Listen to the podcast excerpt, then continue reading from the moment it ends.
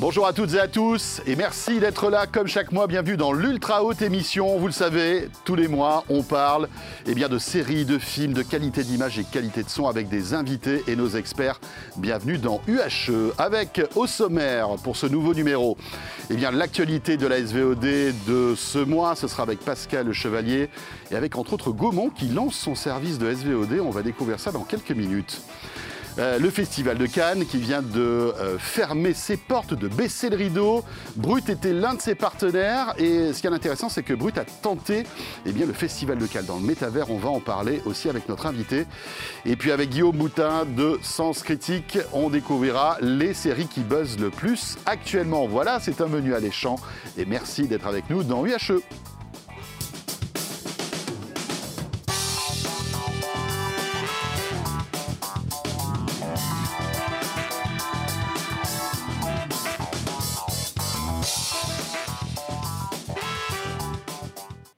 Avec le hashtag UHE bien sûr. Sur Twitter, si vous voulez réagir au contenu de cette émission, je vous présente tout de suite nos invités. Euh, Guillaume Boutin est là. Salut Guillaume. Salut François. Cofondateur de Sens Critique, partenaire de cette émission. Et puis Pascal Le Chevalier. Salut Pascal. Salut François. Toujours ravi de te retrouver, de vous retrouver, la team, la team fidèle du HE, pour évoquer eh bien, tout ce sujet euh, qui grouille hein, en ce moment de la SVOD avec euh, toute cette actualité. Et notez que tout à l'heure, je vous le disais, on, on recevra Adrien Torres qui est planeur stratégique chez Brut. Brut qui était partenaire, en fait, média officiel de Cannes. Qui aurait pu imaginer ça il y a encore quelques années? Et puis, quand on sait que TikTok aussi était, euh, était de la partie, euh, c'est quand même incroyable. On évoquera tout cela dans un instant, mais pour débuter, c'est l'actu de la SVOD avec Pascal.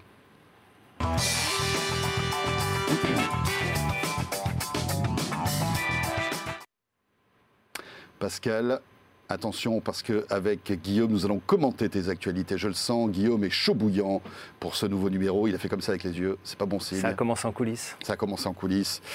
Et euh, on va débuter par Gaumont. Euh, Gaumont qui euh, lance son service de SVOD. Tout à fait. Gaumont, donc, est la plus ancienne maison de production du monde. ah, du monde Du monde, du monde. Ah C'est le premier studio qui est apparu sur le marché je crois, avec un monsieur qui s'appelait Léon Gaumont à l'époque.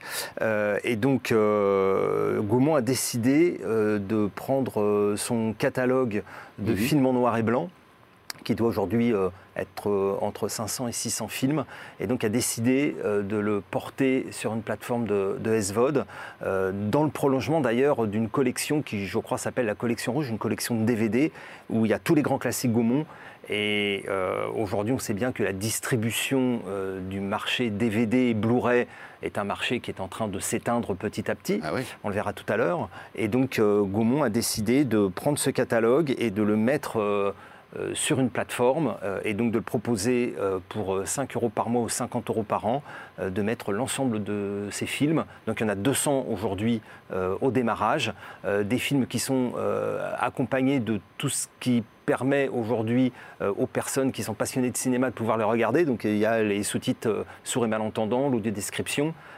et donc pour 5 euros par mois, on peut revisiter l'ensemble du catalogue Gaumont. et donc c'est une initiative alors, qui est intéressante à souligner parce que on parle beaucoup des Américains et euh, beaucoup moins euh, des plateformes françaises, euh, qui sont d'ailleurs beaucoup moins nombreuses et, qui ont surtout beaucoup moins de moyens. Donc c'est intéressant de voir qu'un éditeur, qu'un studio décide de prendre son catalogue et de le mettre en hmm. ligne et de le mettre sur le marché. évidemment. Après, c'est un catalogue un peu particulier. Hein, c'est du patrimoine. c'est que je veux dire, c'est du fond de catalogue, mais c'est vraiment. Non, non, c'est pas du fond, c'est du patrimoine. Ça, c'est du patrimoine, voilà. Ça mais après, il y a des chefs-d'œuvre dans ce, Bien sûr, patrimoine. Mais ça va s'adresser, on va dire, à une, une, ah bah oui, oui, frange de la population. de concurrencer une niche, en quelque sorte. Ça, c'est intéressant de voir combien de gens sont prêts à donner 5 euros par mois euh, pour voir ce, type de film. C'est un pari aussi, j'imagine, euh, euh, business, non, pour Gaumont de lancer ça? Alors, probablement. Alors, ce qui, est, ce qui, est, intéressant, je pense qu'il y a aussi une question d'image. Je pense plus. et puis après, il y a une question qui est, intéressante avec ces plateformes françaises, c'est aussi leur capacité à essayer de se distribuer euh, parce qu'on sait que l'enjeu de la distribution est important. Donc aujourd'hui, ils sont présents euh, euh, sur ordinateur, sur, sur tablette, sur, des applications. Et on, peut penser que demain, ils vont élargir cette distribution.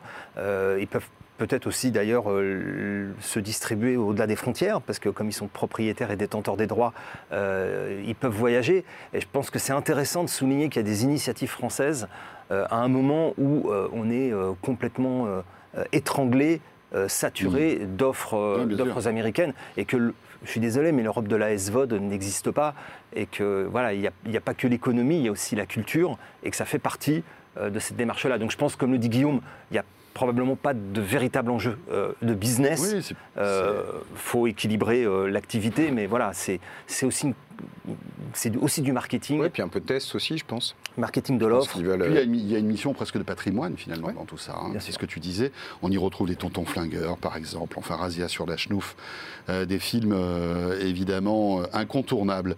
Euh, c'est sorti, c'est 5 euros par mois, tu disais, ou 50 fait. euros par an. Dans l'actualité aussi, euh, eh bien c'est euh, Lionsgate. Alors, Ouais. qui est un, un grand studio. Alors, tu vas nous présenter. euh, Alors, Lionsgate, c'est- on va dire, c'est une mini majeure américaine euh, qui avait acheté pour 4 milliards de dollars un- une chaîne euh, euh, classique de, de pay TV euh, qui s'appelle Stars, qui comptabilise aujourd'hui aux alentours de 35 millions d'abonnés dans le monde, parce qu'ils ont une offre Stars qui marche particulièrement bien, qui s'appelle Stars Arabia. Euh, donc je crois que c'est 24 millions d'abonnés dans le monde à Stars, euh, cette chaîne payante où il y a du cinéma et des séries. Alors on va dire c'est comme un OCS à l'échelle américaine. Euh, et Lionsgate a annoncé il n'y a pas très longtemps euh, que euh, Stars serait vendu à l'été. Et comme par hasard, on a appris aussi il y a quelques semaines que Canal était donc Vivendi Mhm. était en train de regarder le dossier. Donc il y a des chances pour que Stars devienne française. euh, déjà distribué par Canal déjà, aujourd'hui. déjà distribuée par Canal, ou que... euh, Il y a de très bonnes séries d'ailleurs hein, sur, Tout à fait. sur, sur Stars. hein. Bien sûr. Euh, Gangs of London notamment. Gangs of London, oui, qui est une super série dont on attend la saison 2, qui est d'une violence d'ailleurs. La Ah première oui. saison est d'une violence incroyable. Euh, ils, ont, ils ont pas mal de bonnes choses. Euh, et euh, donc, ça pourrait arriver alors, ça pourrait arriver... dans, dans le giron de Vivendi. Ça pourrait arriver dans le giron de Vivendi et je crois aussi que le move, si Lionsgate vend Stars, c'est aussi que le modèle risque de pivoter et, et de devenir un modèle de vrai pur SVOD avec une plateforme qui pourrait retrouver aussi euh, de la visibilité euh, un peu partout dans le monde euh, avec justement comme levier le fait que Canal aujourd'hui se développe plus vite à l'international qu'il ne se développe en France, même s'ils ont gagné des abonnés cette année, enfin sur l'année 2021. Donc quelque part, ça aussi, ça, contribue à cette redistribution des cartes mondiales, et toujours avec le même motif, le streaming, la SVOD, et euh, des acteurs qui essayent de, de prendre des positions pour euh, pouvoir euh, Mhm. exister auprès de ces cibles-là, parce qu'on en parlait, euh, on en parle souvent, c'est euh, aussi d'aller chercher euh, de nouvelles générations de consommateurs euh, ou d'abonnés, et donc euh, ça fait partie euh, de cette logique de pouvoir agréger de nouvelles offres. Voilà, et sur Stars, il y a notamment, notamment euh, cette série euh, portée par Julia Robert, un gaslit, qui passe un peu inaperçu, Ouais, j'ai l'impression. Il y a Normal People aussi. Euh, voilà, mais, et puis ils ont des films aussi, ils ont un catalogue qui est quand même assez intéressant. Ils ont le catalogue de donc, Lionsgate voilà, également. C'est vrai que pour Canal et Vivendi, ça pourrait avoir du sens. On en saura un petit peu plus d'ici l'été, c'est ça à ton avis? Le patron de, de Lionsgate a Mhm. annoncé récemment que ça serait fait à l'été. Donc s'il dit que ça sera fait à l'été, c'est que c'est déjà fait. Donc euh, il y a Roku qui, le regardait l'offre aux États-Unis, mais a priori euh, Vivendi sera en bonne position. Donc, euh, Roku, rappelons-le, c'est des, des petits boîtiers en fait. hein, c'est un peu le. alors ouais, c'était des sticks alors assez peu présents en Europe. Là, ils viennent de revenir en c'est des Allemagne. box. En fait, c'est des box de télé. hein. C'est des box télé, mais euh, en fait, ils ont aussi beaucoup pivoté sur leur modèle et maintenant c'est devenu Roku Channel, où en fait, euh, ils agrègent du contenu. Ils, ils agrègent du contenu et, et ils ont aussi acheté des catalogues. Euh, je rappelle qu'ils ont racheté le catalogue de Quibi, euh, qui était le, le site de, de SVOD courte qui avait été lancé il y a, pendant le confinement en ouais. 2020, Stoppé, euh, qui a, quasiment aussi vite. qui a duré six mois et qui a coûté quelques centaines de millions de Ah, dollars. C'était fou ça. Voilà, ça c'était une belle aventure. hein. Et euh, donc Roku se positionne comme euh, opérateur-distributeur. Voilà, donc euh, c'est euh, cette nouvelle bataille qui, qui continue d'ailleurs sur Ce ces sujets-là. Ce qui est intéressant, c'est que Roku est complètement. il a- ils avaient essayé d'arriver en France Oui. il y a quelques années. euh, en essayant de- d'inonder le marché, mais c'est vrai qu'avec notre marché un peu particulier, bah, tellement inondé par les box des opérateurs, bah, ils n'ont pas tenu le choc en fait. Ouais, et, et, alors on, on pourra en reparler, mais euh, en fait il y a un, un phénomène de désengagement avec les sticks qui est en train de se reproduire, parce qu'en fait c'est les c'est smart TV, les. CTV, les smart TV qui sont Oui. en train de, de gagner du terrain et surtout ils arrivent à agréger des offres Euh, et donc euh, les gens qui vendaient euh, donc Fire Stick, enfin Fire TV aux États-Unis est en perte, enfin en perte, en recul, et c'est plutôt les Smart TV qui sont en train de progresser très très fort. Donc les, fait, les, sticks, les sticks deviennent des apps. les sticks deviennent des apps, et les apps rentrent dans les Smart TV, et, et donc le produit physique on s'en sépare. Et alors, ju- ju- justement, tiens, ça me fait penser à cette actu qui est tombée il n'y a pas si longtemps que vous avez peut-être suivi. C'est Xiaomi qui va fournir des télévisions euh, en fait à Fire TV, le système d'Amazon. Et euh, ça va sortir en France. Et donc, vous allez avoir trois modèles de télé, je crois, de, de- de- de 40 à 65 pouces. euh, des télés Xiaomi, donc avec la technologie Xiaomi, mais à l'intérieur du Fire TV, donc l'OS d'Amazon. Euh, vous aurez accès à toutes les, toutes les applis en natif, en fait. Et, euh, Et intéressant, hein. distribue quasiment tout maintenant. Et voilà. Et Presque voilà. tout. Presque tout. Mais euh, ils ont même MyCanal maintenant, euh, Fire TV.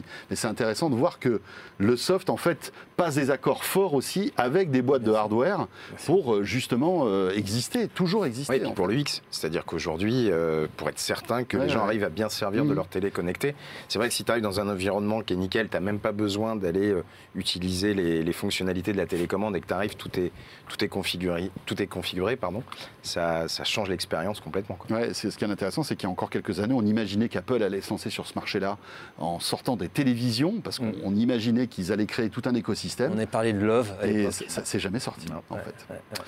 Euh, voilà pour l'actualité SVOD, on a terminé? Euh, Juste un petit point Oui, sur le marché français quand même. Bien sympa. sûr, le marché français, mais qui oui. progresse, plus 13% Ça, c'est sur, une bonne nouvelle. sur le trimestre. C'est plutôt pas mal. Alors, qu'est-ce que Euh, tu entends par le marché français? le mar- alors, le, le- le marché français de la vidéo, c'est euh, un baromètre qui est publié par le CNC, donc euh, ça fait office de référence pour le marché. Dedans, il y a trois composants le marché physique, donc euh, DVD, Blu-ray, le marché de la TVOD, donc la Mhm. vidéo euh, transactionnelle, location, on voit les chiffres, euh, et euh, téléchargement définitif. Chez- chez- chez- derrière Guillaume, il y a un joli PowerPoint. là. Voilà, euh, qui est le, le- le- le tableau du CNC. Et euh, ensuite, il y a la vidéo à la demande par abonnement. Donc, on voit que c'est aujourd'hui ce qui euh, progresse le plus vite. Euh, et le constat aujourd'hui, c'est que le marché physique est en train de, de vraiment diminuer de manière. euh, Ouais, Ça fait, ça fait 15 ans, de toute façon. hein. oui, mais euh, là, là, on arrive à la fin quand même. Euh, donc, euh, on a 80% du marché aujourd'hui qui est euh, dématérialisé. Donc, c'est euh, du on-demand à la maison. Euh, et la majeure partie euh, du marché est tenue maintenant par la SVOD, qui représente donc 78% de ce marché-là, qui Et est un marché essentiellement les Américains. considérable, essentiellement les Américains. Donc, au-delà de contribuer au financement, ça pose aussi un, un problème à terme. Mais après, il Euh, n'y a pas euh, ce qu'on ce qu'on se disait avant l'émission, il n'y a pas Canal dans ces il chiffres-là. n'y a pas la pay TV. Oui, mais Canal, qui est une plateforme de SVOD, au final, euh, c'est juste juridiquement, ils sont dans une autre case, mais ça reste une plateforme de SVOD qui propose des programmes en linéaire, mais ça reste. euh, Bien sûr, si on rajoute ce chiffre d'affaires-là, on, on rentre dans une autre catégorie moins, euh, ça fait un Français, ce serait chouette, tu vois. De dire, revenus. Oui, bien sûr. Parce que là, toute la valeur, elle est captée par les Américains. Bien sûr. C'est- Oui, c'est vrai. Et, et- et c'est pour ça que c'est important de regarder comment évolue le marché, parce qu'il faut aussi qu'il y ait des acteurs locaux. Euh, et ça, c'est, euh, je dirais que pour les cinq prochaines années, c'est un véritable enjeu pour euh, l'Europe et en particulier pour la culture euh, française euh, et pour son financement, euh, parce qu'il ne suffit pas de prendre l'argent des Américains, il faut aussi qu'il y ait des acteurs français sur le marché. Bah, ouais, mais, euh, Et, et- et c'est tout l'enjeu. Donc le marché se porte bien au premier trimestre. Il y a des Français qui en font partie, tant mieux. Euh, et la vie continue. Si, deux points. La série la plus vendue, euh, c'était Ozark, il faudra que tu en parles. Euh, et le film le plus vu. c'est sorti il y a longtemps. Maintenant, là, il y a les deux derniers. Enfin, mais moi, je traite que les nouvelles séries, tu sais. d'accord. Je traite pas les nouvelles saisons. Euh, et le film le plus vendu, c'était Dune sur le trimestre. Voilà, en VOD. Le film le plus vendu, c'était Dune. Ouais. Eh oui. Euh, c'était sans doute avant la sortie de James Bond. Je pense que James Bond va vite. euh, Sur- oui, alors euh, c'était sur le trimestre. Attention, Ouais. c'est les sorties VOD. Ouais. Donc il y a le décalage de 4 mois pour les exploitations VOD. Donc c'était du 1er janvier au 31 mars. Et le film le plus vendu sur cette période-là, c'était Dune de Denis Villeneuve. Voilà. Très bien. Merci beaucoup, Pascal. Tu restes avec nous. Euh, il est temps maintenant de donner la parole à Guillaume. Vous le savez, c'est le top 5 des séries euh, qui buzzent le plus sur Sens Critique.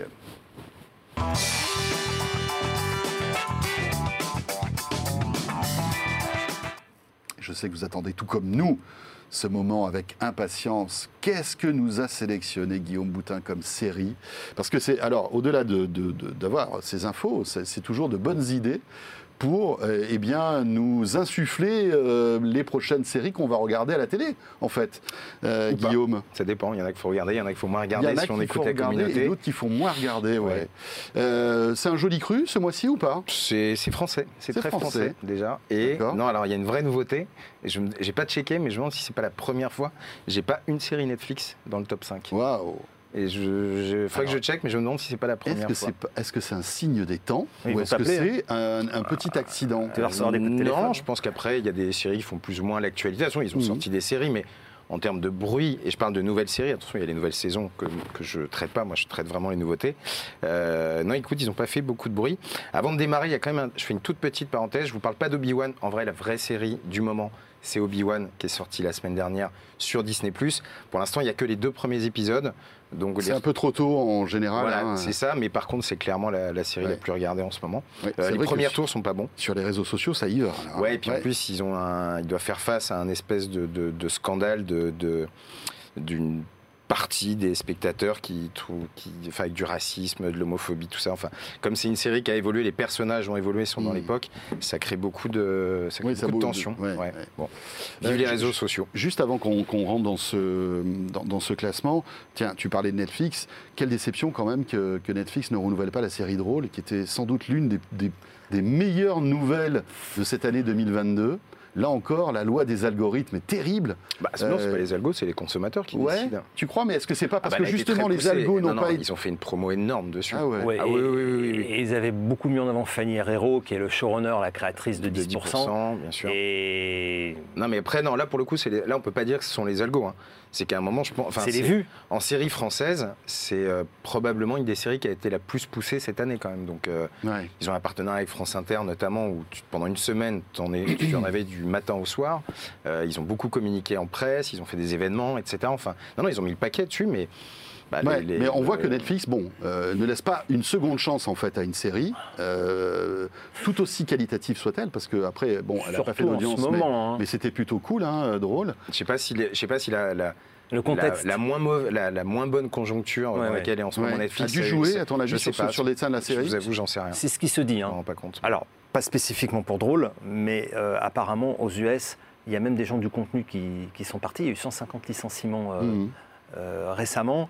Et apparemment, ils commencent un peu à, À serrer les vis. à serrer les vis. Et donc là, euh, le juge de paix, euh, au-delà des algorithmes, c'est le nombre de vues. Ça, ils, le- ils le surtout, connaissent. non, mais je dirais surtout quand la série est poussée, c'est-à-dire qu'on peut pas dire Netflix a fait des choix ou les algos ont fait des choix. Là, clairement, elle était mise en avant euh, comme il fallait. Enfin, c'est pas drôle justement pour, pour Et non. Fanny Il Herrero et Netflix. projets. Allez, on y va. C'est parti. Donc la première, on va pas y échapper non plus. Énorme, énorme sortie, sortie, pardon, le flambeau qu'on retrouve sur Canal. Donc pour rappel, la suite de La Flamme. Alors c'est une série différente, c'est pas une deuxième saison, même si on retrouve euh, les mêmes persos. Donc c'est le retour de Marc, mais dans une nouvelle histoire où là on se projette dans une parodie de Colanta. alors encore un très gros casse. On retrouve une partie de l'équipe de La Flamme, mais il y a aussi des nouveaux, notamment Jérôme Commandeur, Gérard Darmon, Cadmerade, etc. Très grosse com. Très belle com aussi d'ailleurs, je pense que Les tout le monde a vu les pubs détournées, voilà, c'est très malin, euh, très très malin. Euh, voilà. Mais après, écoutez, chez nous, les retours sont très moyens.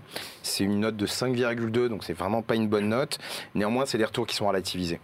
Parce que quand on a un gros truc comme ça, très attendu, très, voilà, je pense que tout le monde. Il y a beaucoup de gens qui sont déçus. euh, Ouais, puis c'était mieux avant. Alors Ouais. moi, je l'ai pas vu, donc j'aurais du mal à, vous dire ce que j'en pense. Alors moi, j'ai vu les deux premiers épisodes. C'est une déception, mais euh, terrible, quoi.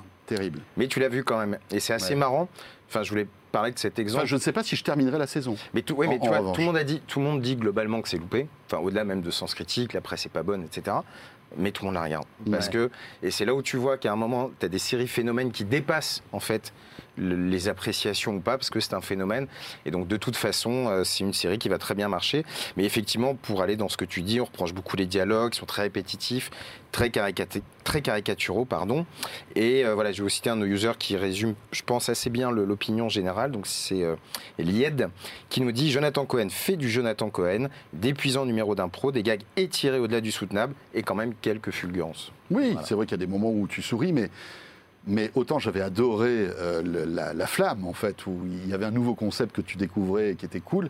Et puis le, le- le- ce côté, voilà, euh, euh, parodie vraiment d'émissions télé, ce qui est le cas aussi pour le flambeau, mais je sais pas, ça, ça, Alors, a- marche. il y a un ça truc marche qui est moins bien. On a l'impression que eux s'amusent, mais que nous, on est, on est un peu éloignés, en fait, de leur amusement, en quelque sorte. il y a un truc qui est peut-être intéressant à noter, c'est que par, au départ, c'est un format américain. Tout départ, la flamme, c'est, j'ai Oui. oublié le nom en anglais. Euh, c'est un format américain. La deuxième saison de ce format américain, ça a été d'inverser les rôles. Donc il y avait une bachelorette et des prétendants hommes. Là, en France, ils ont fait le choix de partir sur, Sur une autre pure création. voilà. Ouais. Quelque Sur une parodie de Colanta. Hein, Mais donc, ils sont, voilà. ils sont partis en fait du truc initial. Aux États-Unis, la deuxième saison a très très bien marché. Là, en termes de chiffres, je sais pas, mais en tout cas en termes d'attente, pour l'instant, c'est euh, c'est décevant. Oui, ça sera intéressant de voir les, les- les- les- les Je sais chiffres d'audience si hein, chez Canal va Canal. communiquer Mais dessus. Canal, en général, ne communique pas beaucoup Non, dessus. non. hein. Pascal, quelque chose à dire là-dessus? Euh, mes fils sont fans de Jonathan Cohen, donc euh, euh, ça aussi c'est le conflit des générations. Évidemment. Euh, ils Non, mais moi aussi, j'adore Jonathan Cohen. c'est Il- un phénomène. Il est, Ouais. il est très drôle, etc. Il a fait plein de trucs bien, mais bon, enfin voilà, là, c'est, on a l'impression qu'ils s'amusent eux, mais que nous, on est un peu sur le, laissés sur le bas-côté de la route. Euh, toujours une série française, cette fois-ci, mais sur Disney+. Ouais, et on Alors, change bon, complètement de voilà. registre. Alors, Euh, un sujet beaucoup plus grave, évidemment. Tout à fait, ouais. La série donc Oussekine, euh, donc nouvelle série française euh, de Disney euh, qui aborde un sujet bah, terrible, hein, la mort de Malik Oussekine dans les années 80, 85 ou 86. 86. 86 pendant des manifs étudiantes, voilà un, De Vaquet Exactement contre la loi de Vaquet, de Vaquet d'émission. Euh, moi j'avais 13 ans, enfin bref, s'en fout. Et, euh, et euh, oui, T'as dû en faire des bandeaux, hein Moi j'en avais 40. Hein, il avait des panneaux et, Et, tout, euh, là j'imagine Guillaume. moyen. Et euh, non, voilà, et c'est un drame terrible puisque voilà un gamin qui a été tabassé dans Ouais. une cour d'immeuble par des CRS. Euh, alors, ce qui est intéressant, c'est que c'est un nouveau pas de Disney vers de la création française exigeante, quali, qui aborde un sujet quand même. Vraiment pas évident, Ouais. donc qui va vraiment dans la continuité un petit peu de, de- des créations originales de Canal, hein, pour, être, pour être clair. Et bah, chez nous, c'est une très très bonne note, c'est 7,7. 7,7 surtout pour une série française. On commence à tutoyer les, les sommets. Ce sera probablement la meilleure série de l'année, peut-être même la meilleure série euh, globale. Euh, c'est quatre épisodes, donc ça se mate assez rapidement. Ce qui est aussi intéressant, c'est que c'est une série qui a pris son temps pour monter en termes de popularité. Elle est, elle est déjà sortie il y a quasiment trois semaines, quatre semaines. Et en fait, on Ouais, voit il y a une que- longue traîne. Ouais, et même c'est le, le, bouche la à course oreille, là. On peut dire que c'est bouche à oreille qui. Parce que je pense joue. que tu as des gens aussi qui se disent le soir. Est-ce que j'ai envie de me fader Ouais. Parce que évidemment c'est très triste, Bien sûr, horriblement triste. lourd. hein. On y suit la famille en plus. En fait, c'est le, le parti pris de suivre la famille en fait qui va affronter, euh, voilà, notamment le procès, etc. Et euh, donc peut-être que les gens ont peut-être pas le courage de s'y mettre parce que le soir ils ont plutôt envie de se détendre, mais on, on se rend compte que Ouais. le bouche-oreille a un vrai effet euh, très très positif. Et, euh, et puis surtout, c'est une série au- au-delà de, de- du, du fait divers. J'aime pas dire fait divers parce que c'est tout sauf, sauf un fait divers.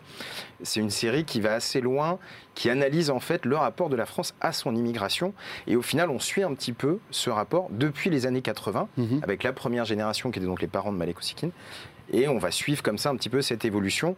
Et le, le- voilà, c'est une, une- une série qui interroge très clairement, qui questionne très clairement ce, ce- cet élément que la France a probablement encore un petit peu de mal à, à aborder. Donc voilà, en tout cas, très grosse recommandation de la communauté. Voilà, sur Disney+, donc, qui encore une fois surprend par la qualité euh, de Star, hein, puisqu'on parle tout à l'heure on parlait de Stars, Tout là on est sur Star, Star, ouais. qui, est le truc un peu compliqué à comprendre d'ailleurs, hein, mais Ouais, bon, donc voilà. au final, ils communiquent pas tellement dessus Ouais, hein, maintenant. c'est Disney, Disney+. euh, voilà, mais, mais tout son contenu adulte dans Star en fait, hein, pour conserver les thématiques Star Wars, Disney, euh, etc., Et etc. puis c'était aussi Marvel. pour euh, fourguer euh, tout ce qui est récupéré de Fox, qui était, euh, Bah, tout le catalogue. Oui, oui, voilà, tout le qui était- contenu, qui était difficile à, à mettre dans les autres cases en fait. Ouais, sûr. c'est vrai. parce qu'aux États-Unis, ils ont deux plateformes. En. France, il n'y en a qu'une.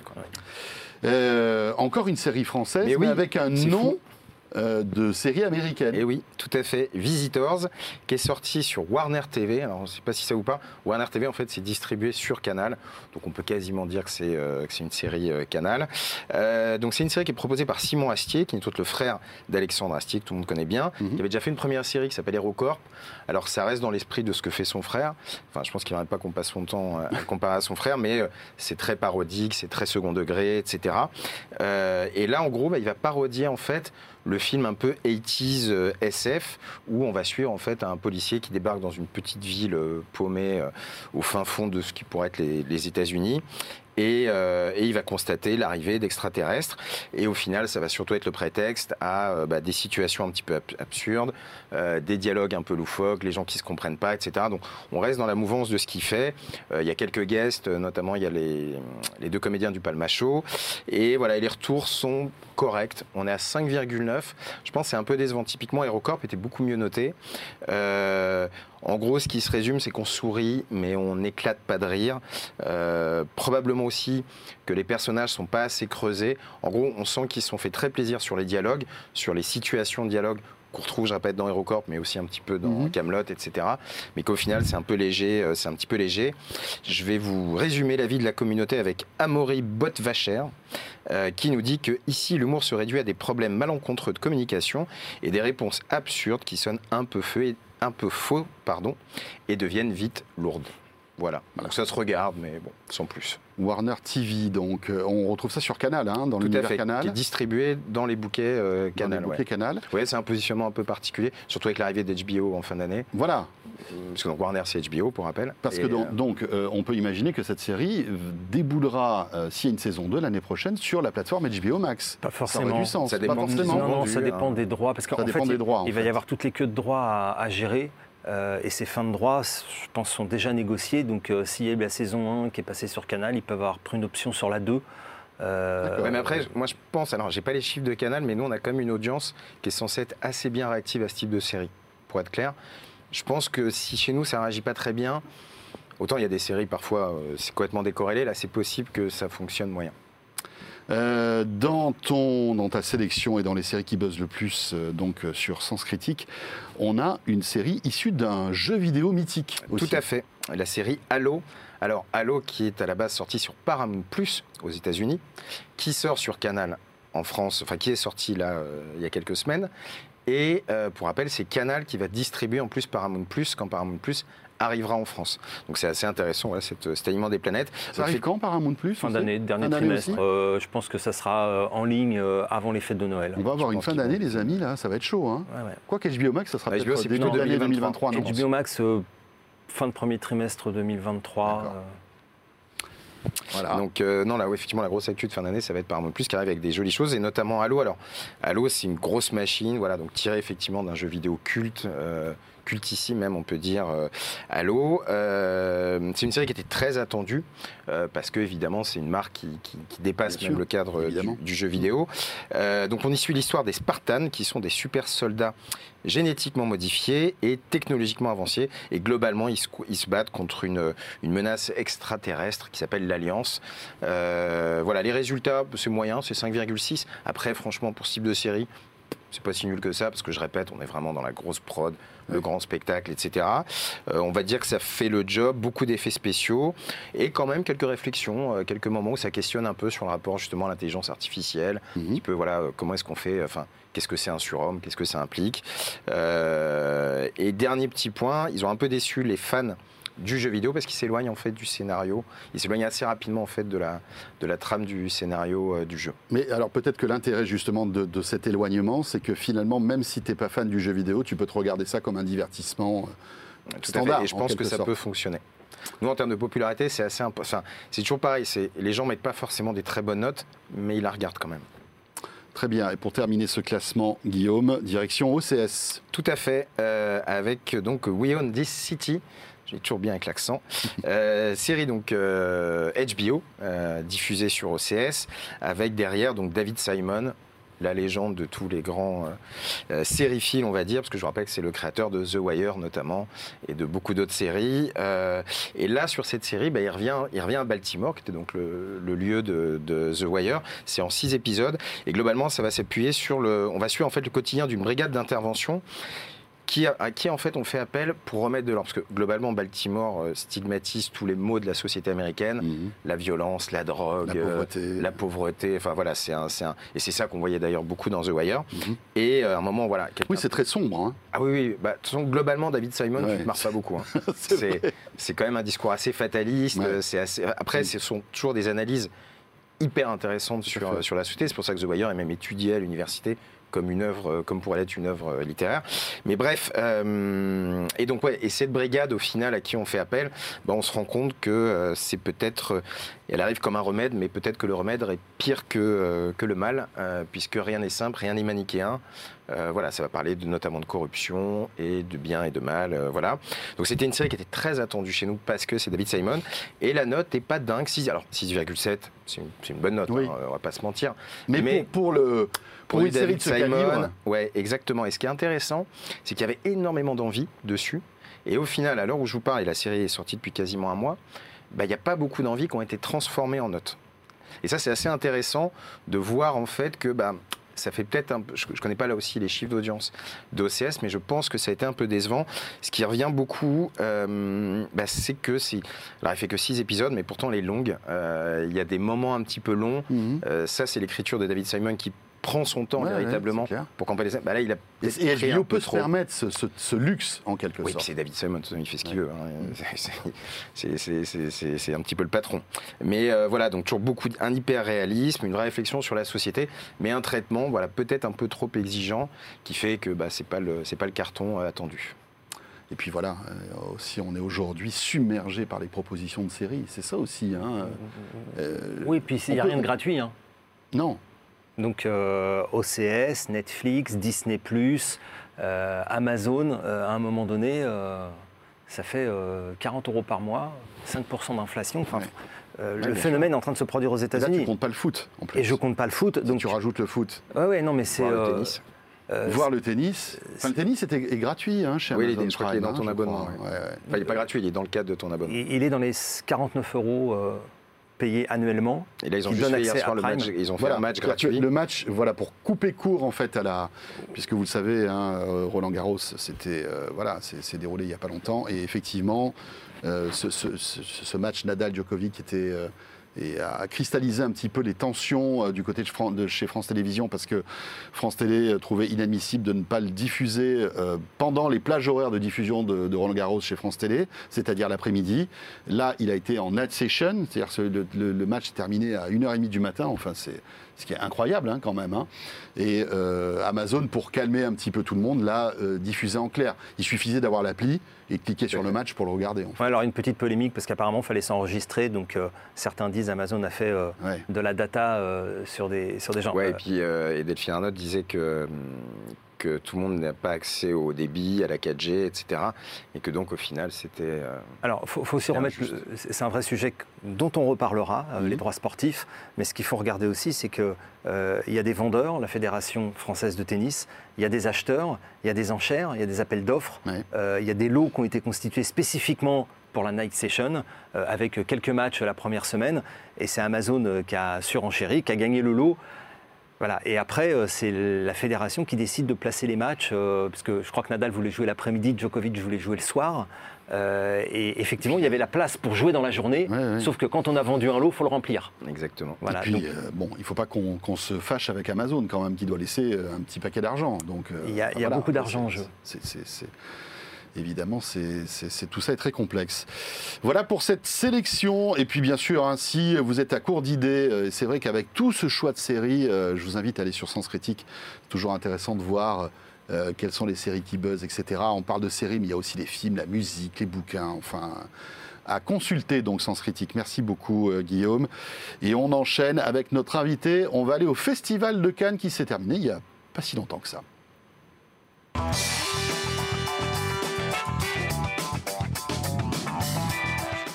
Voilà, et pour terminer ce numéro de l'Ultra Haute Émission, nous accueillons notre invité. Euh, je suis ravi d'avoir sur le plateau de l'Ultra Haute Émission Adrien Torres. Bonjour Adrien. Enchanté. Merci d'être avec nous. Alors, vous êtes euh, planeur stratégique chez Brut.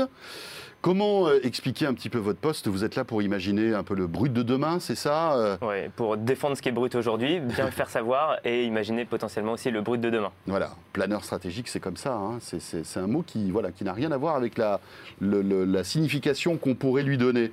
Euh, Adrien, vous êtes avec nous parce qu'il y a pas mal d'actualités pour Brut, hein, Brut qui était le média officiel du Festival de Cannes. On va en parler. Et puis, ce qui est intéressant, c'est que petit à petit, Brut est en train de changer son image d'un réseau euh, enfin d'un- site- d'un média euh, très présent sur les réseaux sociaux avec des petites vidéos qu'on a toutes, euh, toutes et tous scrollées. voilà, eh bien, vous essayez de changer de dimension justement avec ce partenariat du, Festival de Cannes. Qu'est-ce que c'est que Brut aujourd'hui, en quelques mots, Adrien? Aujourd'hui, Brut, ça reste un média social. First, c'est quand même ça notre, notre ADN premier. Cependant, on ouvre cette, cette définition-là, puisqu'on reste. Pour nous, l'ambition, c'est quand même d'être le média d'une génération. Donc, on se s'attelle à leurs usages. L'usage du réseau social comme moyen d'information, on nous, on l'a pris il y a 5 ans Mhm. et on a créé une grammaire visuelle qui est désormais reprise partout, euh, qui est en effet cette vidéo format carré avec les, sous- les sous-titres. Et en même temps, on continue d'évoluer. Euh, quand un réseau comme TikTok arrive et que le son redevient euh, prégnant, on réintègre du son.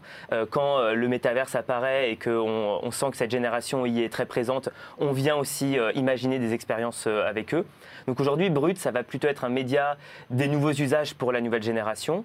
Et donc, on va intégrer les créateurs, on va intégrer des expériences plus digitales. On va évidemment continuer à faire ce qu'on est avant tout, Bien un sûr. média sur les réseaux sociaux pour informer cette génération. Et puis explorer les champs de la télévision traditionnelle aussi. Hein. Brut, c'est aussi un service de SVOD qui propose des contenus beaucoup plus longs, enfin des docs, etc. Donc euh, c'est intéressant de voir que souvent on a dit bah, la télé est morte, c'est maintenant les médias sur les réseaux sociaux, mais finalement euh, il y a encore de bons restes visiblement, Oui, oui. puisque vous vous intéressez à ces formats qui étaient avant réservés à la télé, en fait. Nous, il y a une, une vraie hybridation et on le voit avec ce qu'on fait avec Diam, avec Diams, le documentaire qu'on a sorti, là, qui était au Festival de Cannes, qui est un documentaire long sur Brutix, donc notre plateforme de SVOD.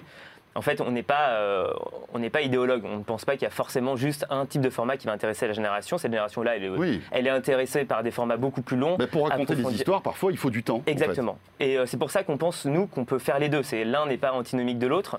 Euh, le type d'information et la manière dont on va les, les, les interroger et dont on va le- les faire connaître va être adapté avec les formats qui, Mhm. dont on dispose et on a vraiment tous les formats possibles. Voilà, joli coup pour Diams d'ailleurs, hein, qui était Ouais. complètement sorti des radars depuis une vingtaine d'années et qui revenu avec ce, ce documentaire qui paraît-il est très réussi et qu'on peut retrouver donc sur la plateforme Brut, c'est ça On va retrouver sur la plateforme Brut. Voilà, qui va être d'abord diffusé, je crois, un peu en salle. Qui va être diffusé pendant un week-end en salle, Ouais, euh, en juillet, et ensuite qui sera re- possible de voir sur Brutix. Dans- avant l'été, sur Boutix Euh, D'ici la fin de l'été, ouais. La fin de l'été, d'accord.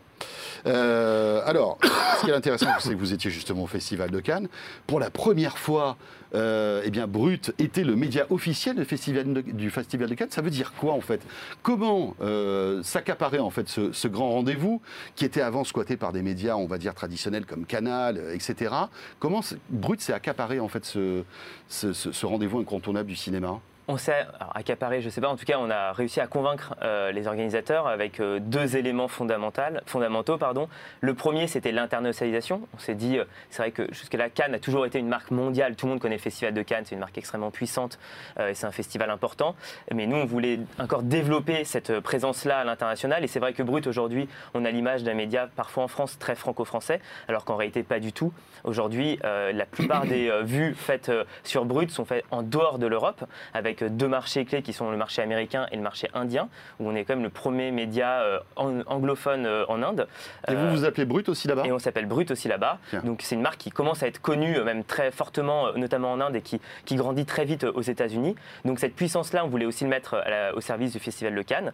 Et après, changer un peu la manière dont on raconte ce festival, qui était en effet raconté d'une manière très intéressante D'une manière verticale. mais d'une manière assez Aussi. verticale euh, et, euh, et finalement euh, peut-être plus classique euh, sur, euh, sur Canal. Et nous, on pense qu'on avait une capacité à rajeunir aussi le, le public et à changer un peu la grammaire de, de ce qu'est le festival aujourd'hui. Très bien. Euh, vous avez déjà des premiers chiffres d'audience parce que évidemment Ouais. tout le monde vous attend au tournant là-dessus. hein. Est-ce que ça a été une réussite en fait Oui, le- nous, on le- est, ce, ce partenariat entre le Festival de Cannes et de Brut? Bah, Nous, on est très fiers euh, de, de ce partenariat-là. On a fait 200 millions de personnes ont regardé des vidéos sur Brut euh, sur le Festival de Cannes euh, durant la quinzaine. Donc, c'est quand même un chiffre qui est assez important. Ça montre la puissance du festival, ça montre aussi la puissance de Brut et ça montre l'intérêt que la nouvelle génération peut porter à ce type de festival aussi, qui parfois qui peut sembler un peu éloigné euh, alors qu'en réalité, euh, elle est en Mhm. plein, euh, en- plein dans leur intérêt. Guillaume et Pascal, c'est vrai que c'est étonnant quand même de voir que cette année, Cannes était euh, rayonné par à la fois Brut, qui est un nouveau média, enfin un nouveau média en tout cas dans la- dans, dans l'échelle du temps, et puis TikTok. euh, qui- Je pense qu'il est intéressant, au- au-delà de, de- en complément de ce que vous disiez, c'est le traitement en fait, qui est plus du tout le même. C'est-à-dire qu'aujourd'hui, notamment Brut s'est appuyé sur des créateurs, euh, TikTok aussi d'ailleurs, enfin des créateurs, des influenceurs. Donc en plus, c'est une nouvelle manière de produire du contenu, peu importe le- le- le- la finalité de la diffusion. Et on voit à quel point ça a changé. C'est-à-dire qu'on est passé du présentateur en smoking euh, qui, qui Oui, vient oui, faire oui. la promo globalement de- de- d'acteurs ou de réalisateurs à des, influenceurs, créateurs qui viennent créer en fait, qui viennent partager une vraie expérience sur le Festival de Cannes. Mhm. Et c'est assez intéressant de voir le, le- cette année, ça a été vraiment le switch euh, assez radical euh, de ce point de vue-là. Et ça bouscule quand même pas mal les codes hein, Ah bah, aussi de- du festival. Bienvenue en 2022, quoi. C'est ça. Alors, il faut aussi rappeler qu'il y a un accord avec France Télévisions, euh, le service public. euh, le- la patronne, enfin la présidence du Festival de Cannes change aussi au 1er juillet. Mhm. Donc, euh, il y a des choses qui sont en train de se passer. Mais moi, j'ai quand même une question, euh, parce que quand on voit ça, les paillettes, euh, les centaines de millions de, de spectateurs ou d'internautes qui regardent, euh, et le modèle économique, c'est quoi? Aujourd'hui, leur modèle économique, nécessairement, il y a une partie qui est sur la, publicité. Enfin, on travaille avec des partenaires et des marques parce que, euh, contrairement à ce qu'on dit sur cette génération-là, ils ne sont pas du tout euh, anti, anti-marque. Et nous, on pense surtout en tant que média de la transformation positive, parce que c'est ça qu'on veut défendre comme modèle. Les marques ont leur place euh, dans cette transformation-là. Il va falloir les embarquer. Et donc, on essaye, on est très on fait très précautionneux sur les partenaires avec lesquels on travaille. On ne travaille pas avec n'importe qui, euh, justement, enfin n'importe qui. En tout cas, on essaie de valoriser les bonnes, les bonnes pratiques des, des marques qui, qui travaillent avec nous. Mhm. Et après, il y a d'autres types de modèles. Vous parliez euh, des créateurs. on parle d'expériences comme aujourd'hui celle qu'on fait dans le métaverse. Mhm. On est en train d'imaginer le modèle économique de demain euh, avec les outils qui sont aujourd'hui à notre disposition, l'arrivée du Web 3, euh, la blockchain, etc. C'est des réalités que nous, on prend en compte tous les jours pour s'assurer d'avoir le modèle le plus efficace et euh, pouvoir permettre à notre communauté euh, d'avoir une information de qualité, euh, des formats intelligents et intéressants, tout en nous permettant d'avoir une vie économique stable. Ce qui est intéressant, c'est que vous vous êtes servi aussi de ce festival de Cannes pour, comme d'un laboratoire, avec notamment euh, eh bien, ce que vous avez fait avec Fortnite. Mhm. hein. donc il y avait euh, ce festival de Cannes qui était euh, dans, dans ce jeu et dans cet univers Fortnite qui, qui rassemble des centaines de millions d'utilisateurs aujourd'hui. Ouais. Comment, euh, qu'est- qu'est-ce que c'était? Que- Racontez-nous l'histoire de, Brut sur Fortnite à Cannes.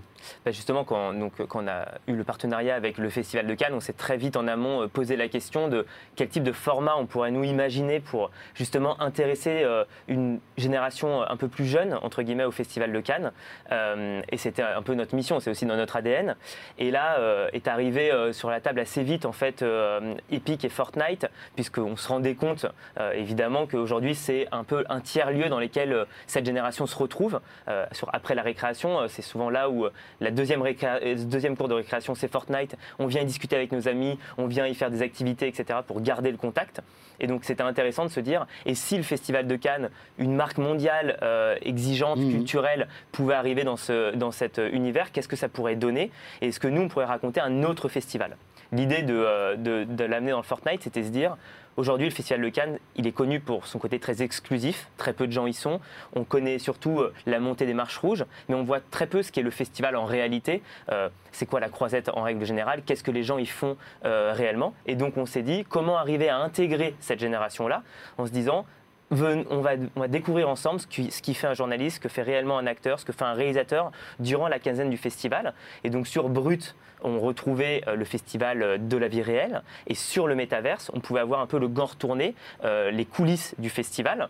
Et donc on propose aux joueurs, pendant une aventure qui va durer environ deux heures, de passer successivement de la peau d'un journaliste à celle d'un acteur, actrice et d'un réalisateur, réalisatrice. Avec tous les j'allais dire clichés, c'est peut-être pas le bon mot, mais tous- les, tous les assets forts en fait de Cannes, le palais des festivals, les yachts, Voilà. la croisette, etc. En fait, on a voulu garder le glamour de Cannes. Il fallait que ce soit quelque chose un peu d'excitant et donc on peut monter les marches avec les festivals, qui- avec les, pardon, les photographes qui crient les noms, avec euh, les flashs, etc. La musique, on passe euh, la nuit. Euh, donc tout cet élément qui fait partie de Cannes, du glamour, euh, y est. Mais en même temps, euh, nous, on a voulu aussi un peu déconstruire ce qu'étaient les clichés. Et donc on montre euh, des acteurs qui doivent passer énormément d'auditions pour trouver des projets ensuite, des réalisateurs qui doivent financer des projets à venir, défendre ceux qui, euh, qui, qui sont à Cannes à ce moment-là, le journaliste qui va en effet euh, vraiment faire un travail d'investigation pour préparer ses interviews, faire des prises de vue. Donc on voulait en même temps déconstruire ce qui était, euh, Mhm. en même temps faire vivre l'ex- l'excitation et en même temps avoir une vertu pédagogique sur cette génération pour montrer ce qu'est un festival de cinéma parce que c'est vrai que si on a tous en tête ce qu'est un festival de musique ou un festival euh, euh, peut-être de jeux vidéo, on a moins en tête ce qu'est vraiment un festival de cinéma, on en fait peu de gens y participent. Donc c'était intéressant pour nous de, porter cette vue-là. Est-ce que c'est pas un peu du marketing aussi? Parce que finalement, est-ce que les joueurs de Fortnite sont intéressés au Festival de Cannes? On a l'impression aussi que c'est le, le conflit de plusieurs générations. Festival de Cannes, aussi euh, l'entre-soi entre les. C'est surtout un festival B2B hein, au départ, on est d'accord. Hein, c'est vraiment les, euh, les spécialistes du cinéma qui se rencontrent, qui boivent des coups et qui voient des films. Est-ce que euh, finalement les, les, jeunes qui sont sur Fortnite s'intéressent à cet univers qui a à mille années-lumière de ce qu'il représente en fait? Nous, euh, c'est plus de 60% de notre audience à moins de 35 ans et il y a 200 millions de personnes qui ont regardé euh, nos vidéos sur Brut. Donc je, pense que c'est la preuve que. Oui, mais parce que bon, il y avait Tom Cruise, il y a, enfin, il y a, des trucs aussi qui, y avait sont, Tom Cruise, qui sont attrape audience, on va dire en parce quelque que, sorte. Parce qu'on a aussi le festival est en train de changer, et a changé grandement. Mm. on en parlait, la place des créateurs qui a été donnée cette année au, au sein du festival montre l'intérêt qu'on peut avoir sur justement l'hybridation entre ces créateurs-là et les créateurs de cinéma. Et c'est la création en règle générale. Les créateurs de contenu pourront demain peut-être potentiellement mmh. aussi faire du cinéma. Euh, et ça, c'est intéressant. Et nous, on est là pour justement rapprocher ces, euh, univers qui pourraient avoir l'air euh, d'être très éloignés. Et après, nous, on pense qu'il y a une vraie envie de cinéma. Nous, on le voit sur mmh. Brutix. On voit dès qu'on crée du contenu long, les, gens suivent. Et, et là, nous, l'expérience Fortnite s'est extrêmement bien passée. On est persuadé que ça va nous permettre, nous, de convaincre cette jeunesse de peut-être se déporter ensuite sur mmh. une, une actualité plus classique entre guillemets du festival de Cannes. surtout accepter mmh. que euh, aujourd'hui vivre un festival, c'est aussi le vivre dans ces conditions-là et, euh, et, que cette génération-là, ces codes, mmh. finalement, c'est leur, c'est leur tous les jours, c'est leur quotidien. Et donc c'est intéressant et important d'en, faire partie. À noter que Newen aussi hein, a proposé une version euh, métaverse de Cannes. moi, je voulais rebondir sur ce que tu disais. C'est pas un gros mot le marketing en fait.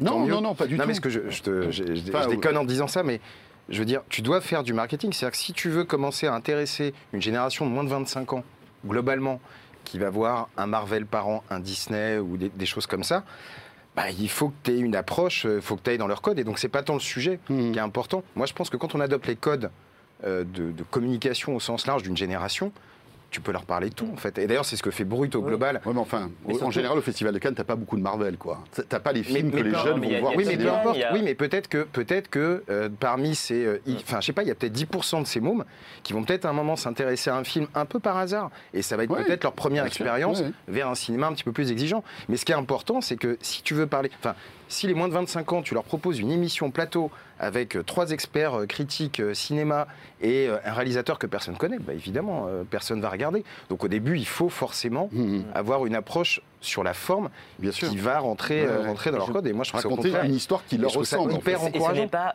dévoyer le festival. non, non, bien sûr que non. Au contraire, mmh, et je pense que cette année, Brut a bien montré qu'on pouvait intégrer ces codes-là tout en respectant l'ADN du festival. Cannes, on n'a jamais autant parlé de Cannes que cette année avec euh, les éditions forcément après Covid qui étaient plus compliquées. Euh, et, je pense qu'aujourd'hui, on a réussi à intégrer une nouvelle allèle dans cet ADN avec euh, les créateurs, Fortnite, etc., qui reste finalement le festival de Cannes, tout en ayant intéressé une génération. Prendre un tournant à la fois technologique et innovant. Et tu sais, c'était la même chose au final avec Canal dans les années 80-90. C'est qu'à un moment, ils ont complètement revu la manière d'aborder Cannes. Alors certes, c'était un super barnum, c'est le bordel. On était dans les codes de l'époque, mais probablement parmi tous leurs invités, bah, tu as probablement des personnes qui ont découvert peut-être, je sais pas, Gaspard Noé, alors qu'ils n'auraient jamais entendu mmh. parler de Gaspard Noé, ou même des réalisateurs, mais ils étaient dans les codes de l'époque. Et là, les codes ont changé, et moi, je trouve ça hyper encourageant qu'il y ait des tentatives, euh, que celle de Brut ou même de TikTok, etc., d'aborder le sujet, mais avec les codes des moins de 25 ans. Merci beaucoup Adrien d'être passé par le plateau de l'Ultra Haute Émission. Euh, rappelons que vous êtes planeur stratégique chez Brut. Euh, et c'est avec euh, cette interview que se termine ce numéro de l'Ultra Haute Émission. Merci de nous avoir suivis bien sûr. On sera là le mois prochain. à très vite.